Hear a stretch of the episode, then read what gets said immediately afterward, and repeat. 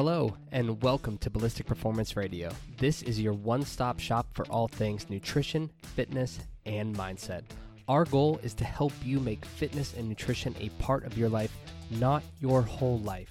We discuss a variety of topics, including faith, self awareness, sustainability and consistency, training programs, grocery store navigation, and how to enjoy your favorite foods without guilt or remorse.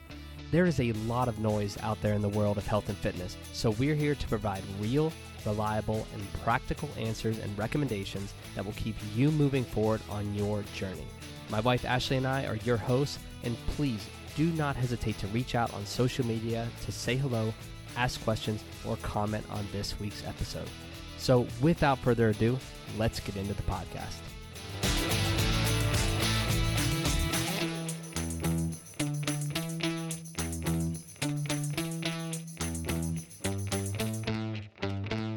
All right, welcome back. This is episode number 113, and today I am all alone, lone wolf status on the podcast. So, before we get into the conversation, we're going to just crush a couple of current events, some shit that's going on out there in the world that hopefully you are interested in because we are interested in it, or it's at least caught our eye. So, first and foremost, in the world of, I guess you could call it pop culture, uh, Bob Saget. You probably know him as the dad on Full House. I think his name was Danny Tanner on that show. I can't remember. My sisters loved that show.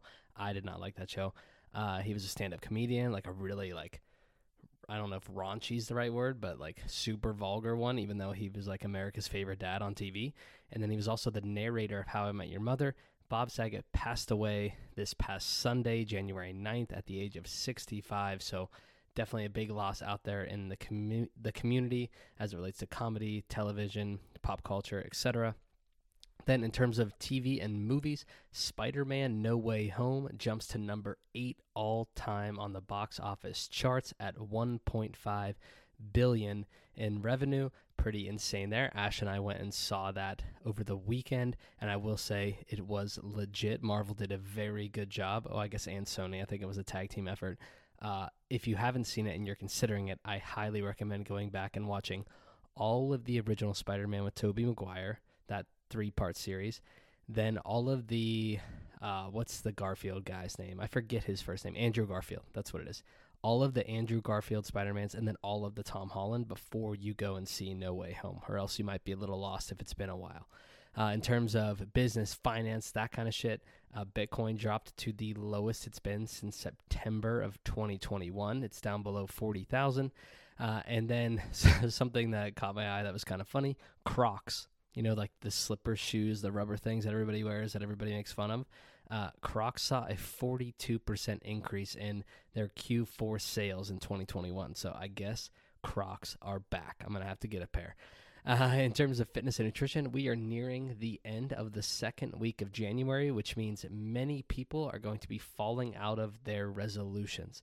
Uh, on one of these episodes previously, and in some posts we did on Instagram, we talked about that uh, percentage, that stat that's out there of nearly, and now it's slipping my mind. I believe it's like 66% of people uh, fail to uphold their resolution past the second week of January. It may have even been higher than that, but we are about to hit that point. And then in breaking news in the world of nutrition, nutrition is still not about specific food choices. Holy shit, who would have thought? So you can stop chasing and focusing on all of the trends, the fads, and the gimmicks that are out there because they don't matter. Okay, now let's take a minute here and provide some context to the conversation. So, this conversation is going to be all about what we believe in regards to nutrition. So, it's going to be our pillars, so to speak, and our cornerstones of our program and what we believe in our methodology. So, I'm going to break this down into four pieces, I believe. I got to double check my notes here. Yes, four pieces. So, we're going to start off with the fact that sustainability and consistency are the game with both nutrition and fitness because the all or nothing mindset that usually results in nothing EC Sinkowski said that in a recent post this week. If you don't follow her, you should check her out at Optimize Me Nutrition. But that quote really caught my eye. All or nothing mindset usually results in nothing. So if you think about it, the vast majority of the population, I would say 90% of us, view nutrition in this way rules, duration based efforts, meaning a 60 day challenge, a 90 day challenge, a six week challenge, or I have X number of months to achieve 15 to 20 pounds of weight loss before my wedding or before I go on vacation, whatever that may be. Or it could be restrictive eating, which often leads to binging. Or you might be thinking, lose 15 pounds for vacation and then gaining 20 back and repeating that cycle the next year and the next year and the next year. Those are all typically what people think when they hear nutrition, diet, etc. Which is exactly why so many knowledgeable, credible, experienced coaches in the industry hate the word diet because it has a negative connotation surrounding it and it almost implies temporary. It almost implies the fact that you don't need to sustain these behaviors beyond a certain point, beyond the 30 days, beyond the 60 days, beyond the 90 days. That's why we don't use it very often in our messaging. That's why a lot of folks will try to avoid it. There's nothing wrong with that word. It's just unfortunately over the years developed a really negative connotation. That is why we preach so, so hard about sustainability and consistency. It's because those two pieces, sustainability and consistency, are what allow you to be a normal human being. They're what allow you to eat birthday cake at the kids' party. They're uh, what allow you to drink a beer or a couple beers at happy hour. They allow you they allow you to eat bread, ice cream, and all of your other favorite treats. Sustainability and consistency are the catalyst to functioning like a normal fucking human being and not being a robot that's addicted to weighing and measuring every single lick, bite, and taste of food, or being conscious about the types of foods you're eating. I shouldn't say conscious, overly conscious about the types of foods you're eating, or restricting yourself in some way. When your efforts are sustainable and you're consistent in those efforts, meaning you're adhering to those efforts 80 to 90% of the time, you can indulge in the foods that you love without guilt or remorse. But when you're not consistent, when the behaviors aren't sustainable, that's what leads to problems because then we are falling out of these habits and behaviors. We are being so inconsistent that we can't gain any momentum, and that leads to stagnation. That leads to us not achieving our goal. So, that is why sustainability and consistency are the game when it comes to nutrition and fitness as well. Number two, habit development and routines are more important than tracking macros. Now, some of you listening might be like, what the fuck is that guy talking about? And shut the podcast off. But if you're still with me, allow me to explain. There is power in habits and routines. You develop discipline through habits and routines. Habits and routines are quite literally life changing. These are what make the healthy behaviors second nature. These are how you maintain your health and fitness across a lifetime, not just the six weeks leading into vacation or not just the six months leading into your wedding. But on the flip side, habit development and routines are hard, especially in the beginning. It takes a real hard work to make those things happen. And it takes time, a hell of a lot of time. Habit development and routines require an immense amount of patience, which is why it's hard to come by in a world that is addicted to instant gratification.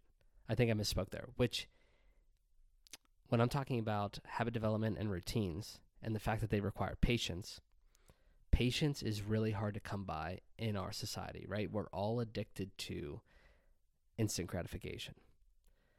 Because of that, that's exactly why at Ballistic Performance, we preach the fact that you need to love the process because the process is where you spend the majority of your time. Now, don't get me wrong, and don't get it twisted. Tracking macros is often necessary, but too often it's placed on a pedestal. It's something that's prioritized and focused on to an extreme extent, to an extent that negatively impacts not only your relationship with food, but your ability to achieve your goals and sustain your health and fitness across your lifetime. Or what may also happen is we become transfixed on fads and gimmicks that don't require habit development and routines. And because of that, then we forget to focus on all the things that actually work, like eating real food, living a physically active lifestyle, and exercising. So that's number two. Habit development and routines are more important than tracking macros. Number three, our goal or the goal is to find the minimal effective dose. In other words, how much food can you eat and still lose weight? Yes, that's exactly what I just said. If you need to play back, you can. Our goal is to find how much food you can eat and still lose weight. Or, in other words, the minimal amount of a deficit that we can enter into and still move toward our goals. We want to find that amount of food because too often diets heavily restrict calories in order to generate these shocking transformations. But that often leads to poor adherence, binging, and relapse. If if we're not starting you on a reverse diet, then we're typically only starting with a 10% decrease from your maintenance calories, and that's something we calculate for you. But 10% isn't a lot. It doesn't even sound like a lot. But the reason we do that is so that we can find and determine that minimal effective dose. Where does that lie? How much of a percentage or how much of a deficit do we need to move into to achieve that minimal effective dose? Meaning, we start to see changes in body composition or changes on the scale, or your clothes start to fit and feel better. All of those are different ways to track progress. So, if you were able to achieve those things at a 10% deficit, meaning 10% less food, wouldn't you rather do that than eating 20 to 30% less food? Of course because then you'd be less hungry, you would have more energy, and you'd still be moving toward and achieving your goals. I mean, that's a no brainer, right? Why would you starve yourself at 20 to 30% less food if 10% would get the job done? And you might be saying, well, won't I achieve my goals faster at 20 to 30%? Yes, you would. However, is that sustainable? Can you put up with those hunger cues? Can you put up with only consuming a much smaller amount of calories? Are you going to be able to still function not only in the gym, but in your job, with your family? Are you going to be present? Are you going to have clarity? All of those things come into play. So instead of trying to just hold on for dear life at that severe deficit just for the sake of having some kind of insane transformation photo, why don't we find the minimal effective dose, prioritize hitting that or determining that and then riding that out. Because, yes, eventually your body will adapt. And if 10% is a minimal effective dose, eventually that's no longer going to allow you to lose weight if that's your goal. So then at that point, we have to find a new minimal effective dose. And we keep inching that needle to wherever our body has adapted to. So it's not just a stagnant number, it's a dynamic process. But that's a hell of a lot more achievable, maintainable, excuse me, than just jumping right to a 20 to 30% deficit or 20 to 30% less food and hoping that you can hang on, hoping that your body holds up, hoping that you don't crash and burn. So that's number 3. The goal is to find a the minimal effective dose. Or in other words, how much food can you eat and still lose weight? Or you could flip that and say how much calories can you consume while still gaining, we'll call it quote unquote good weight or lean mass and minimizing the fat mass that is accumulating. Okay, number four macro tracking, meaning weighing and measuring your food, is a means to an end. We do not want you tracking forever. Hell, in full transparency, we only want you tracking for enough time to develop consistency, learn to eyeball portion sizes, and achieve your short term body composition goal, whether that's weight loss, weight gain, decreased body fat, etc. We only want you tracking for that amount of time. Once you develop consistency and skill around uh, eyeballing portion sizes and just building balanced plates, then that's it. We we achieved and if you achieve your goal, then we're good to go. We don't need to continue to weigh and measure the rest of our lives. You don't want to be the grandma or grandpa that's carrying around a travel food scale. That person is weird as fuck.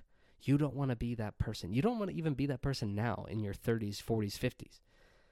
Tracking macros is a tool that we use to dial in food quantity to ensure that we're eating in a deficit, or if your goal is to gain weight in a surplus, for a specified period of time. But that is not how we want you to live the rest of your life. If you're dependent on the scale, meaning you can't go out to eat without being concerned about the portion hitting the exact portion size, hitting the exact macros in your phone, or if you're not able to build a balanced plate at your house without weighing and measuring everything that goes on it, that is a problem.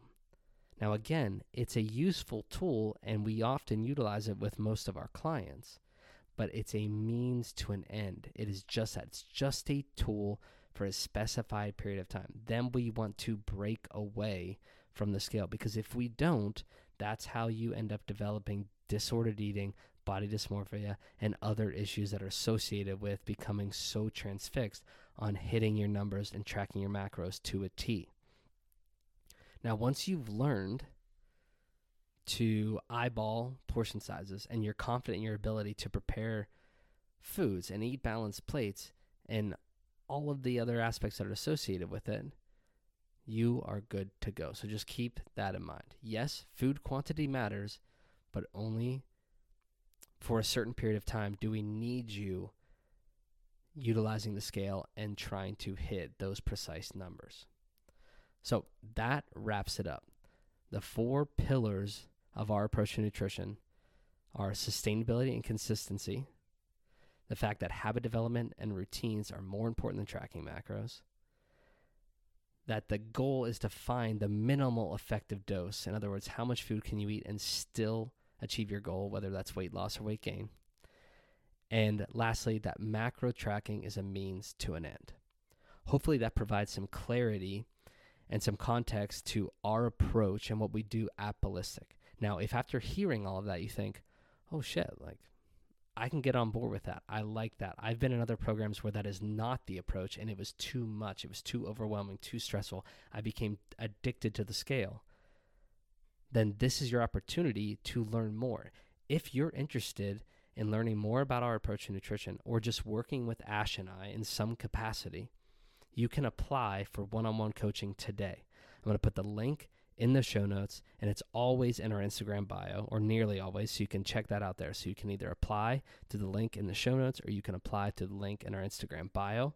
But it all starts with a free consult. So you apply, we hit you back up, we sit down via Zoom call, we get to know more about you, your goals, your past history, experiences um, any injuries you might have or limitations, anything that we need to know so we can develop a greater picture of who you are and what you're looking to achieve, as well as determining whether or not we'd be a good fit for one another. Because we're not for everyone, just like you're not for everyone.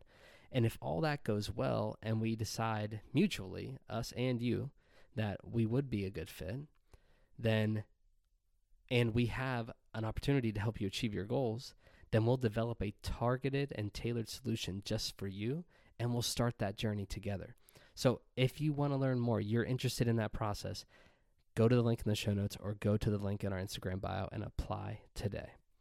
As always, gang, I appreciate you so much for tuning in, and I hope you have a fantastic week. Thank you so much for listening to the podcast. Whether this is your first time tuning in or if you're here with us each and every week, Ash and I just want to take a moment to express our thanks and gratitude. We are so incredibly blessed to have your support, and we could not continue to show up week in and week out if it were not for you. If you enjoy what you hear on this channel, please head over to Apple Podcast, leave a five star rating, leave a review in there as well. That is how we reach more people and change more lives through the platform. Lastly, if you don't follow us across all of our other social media accounts, you can find us on Instagram, TikTok, Facebook, and YouTube. Our handles are either ballistic.performance or ballistic performance across all of those platforms. Or you can check us out online at trainballistic.com. Again, we appreciate and love you so much, and we hope you have a fantastic week.